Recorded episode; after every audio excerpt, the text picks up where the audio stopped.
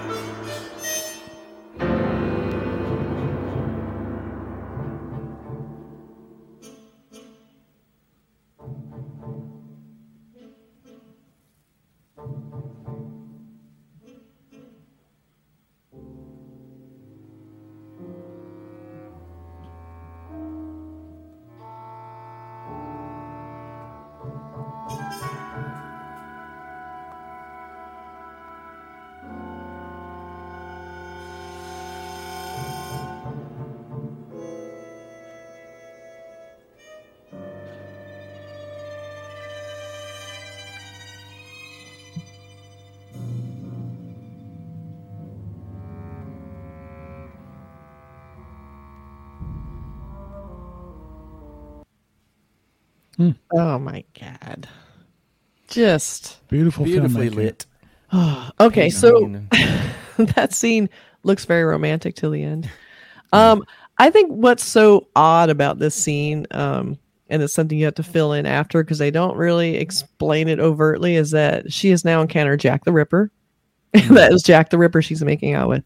Um, right. so it it's basically about this woman who back in this time too is like she was really uninhibited. She had this incredible raw sexuality that just ruined everyone around her because they couldn't resist her at all. Like these powerful men, and she was, you know, eh, seducing all of them, and it was ruining their lives. And ended up she just takes this downward slide of you know everyone around her, you know, going by the wayside. So she has no Right. friends at the end. So here you are watching this woman that's incredibly glamorous, and it's just every shot I want to hang it on my wall. Every know, just it's so beautiful. beautifully shot. It was directed by um, Pabst, um, George G.W. Wilhelm Pabst, Pabst, yeah. yeah, G.W. Pabst. Um, and when it came out, it was very controversial at the time. You know, they were they they thought it was a disaster, and of course, you know, as because you know critics and studios don't know shit. You know, now it's like now it's recognized as a classic of the genre. But I love that we're watching all this, and then at the end, as if it wasn't bad enough, she actually is so irresistible. She attracts Jack the Ripper. so there you go. Yeah. Um, so that's what I love about the film. It has that real weird, strange tweak at the end of having her die at the hands of Jack the Ripper, which is so intense, especially for a film back then. Yeah. One of my favorite films of all time. Yeah, it's a so. it's a beautiful film, and uh, there's a little glitch in that clip where I cut out the title card. There was a title card in there where he says something about the mistletoe, and I just I cut it out because it's a title card, you know. But the movie, if you watch it, you do have to read a little bit, you know. Uh, But you get past that when you watch an old movie like this, or like when you watch a foreign film and you have to read subtitles. You it, maybe for the first minute or two, you're thinking, "Oh, I have to read." But then you get past it and you're in the story. You almost don't filmmaking- need it. The Yeah. filmmaking takes over. I mean, Yeah, it's it just expressive uh, camera work and lighting, and, and Louise Brooks you can just look at forever. I mean, you know, Louise she's Brooks uh, so incredible, photogenic, gorgeous. Yeah. Love her so much. Yeah, And I just as an aside, I got married in a silent movie theater. That's in right. fact, Burke made a silent movie with Chad. that is on YouTube if you look hard enough. Um, uh, we did a silent movie kind of in the vein of Nosferatu, and then we showed it at our wedding at the Silent Movie Theater in Los Angeles, which was the only operating silent movie theater at, at the time. Unfortunately, now it's not open right now. I know it's so sad. Yeah. I love that place. it just I love kills going me. there. It I remember so seeing great. Mm-hmm. Buster Keaton films there when Buster Keaton's widow was still around, and she was in the audience and she spoke about her husband Buster Keaton. so cool. It's like that wasn't all that long ago. It was the '90s, you know, and yeah. Mhm. But you could go it. there and the, yeah, it was like there were still some people around from that era back in those days, you know, but not anymore, unfortunately. So that was my favorite. That's a favorite. That's a great one. It's a beautiful scene, yeah. Yeah. All right, Well, who's uh, next? Well, I guess I'll go next, and I'll All keep in right. the, the black and white vein. But my Mhm. film is a little bit newer, um, from 1960. Everybody knows this film. It's Alfred Hitchcock's Psycho, and everybody knows all the iconic scenes. It's one of the most iconic films of all time. Uh, but this is the very ending scene where Norman Bates is totally gone and his mother's taken over, and so there's a Ah, lot, there's so a lot of narration, and of course, at the very scene when he smiles, you can obviously just watch for his mother's, you know, skeleton coming through just slightly, and then the very great shot of the Love of it. the um, the car being pulled out of the muck. I just think it's a great ending. So And keep an I eye open for former or soon to be newscaster Ted Knight in there. Yes, Um, as the M- as at, the uh, guard, the Mary Tyler W Moore show. WJM. That's really funny. Yeah. Okay. It, Psycho. uh, this is also keeping a theme of uh, very evil characters too, which Yes. is interesting. I'll have to pick Mhm. one that has something like that. Yep. He feels a little chill. Can I bring him this blanket? Sure. All right.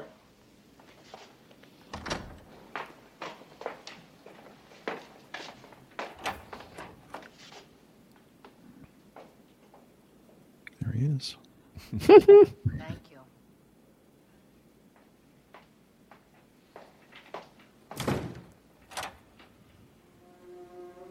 Get that It's shot. sad Mm-hmm. when a mother has to speak the words that condemn her own son. But I couldn't allow them to believe that I would commit murder. They'll put him away now, as I should have years ago. He was always bad. And in the end, he intended to tell them I killed those girls and that man. As if I could do anything except just sit and stare, like one of his stuffed birds. Oh, they know I can't even move a finger, and I won't. I'll just sit here and be quiet, just in case they do suspect me. They're probably watching me. Well, let them. Let them see what kind of a person I am. I'm not even gonna swat that fly. I hope they are watching. They'll see. They'll see and they'll know and they'll say, Why, she wouldn't even harm a fly.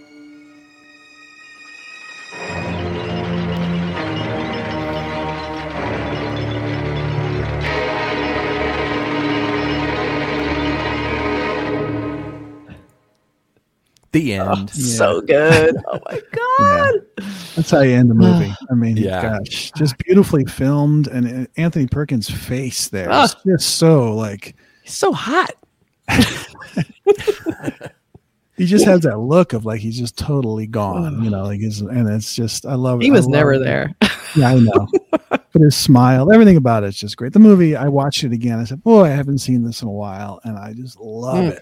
Everything's Holds up, great. man. It's It does. It does. So That stare, though, that look on his Mhm. face, that Yeah. that um, I think became known as like the Kubrick stare because he used it at the beginning of Clockwork Orange and Mm. all a lot of the movies. There's you know pictures in 2001 of staring right into the camera and um, you know Vincent D'Onofrio in Full Metal Jacket and and Yes. uh, right. he Yep. uses that and I think Kubrick got it from this. That's Yeah. funny.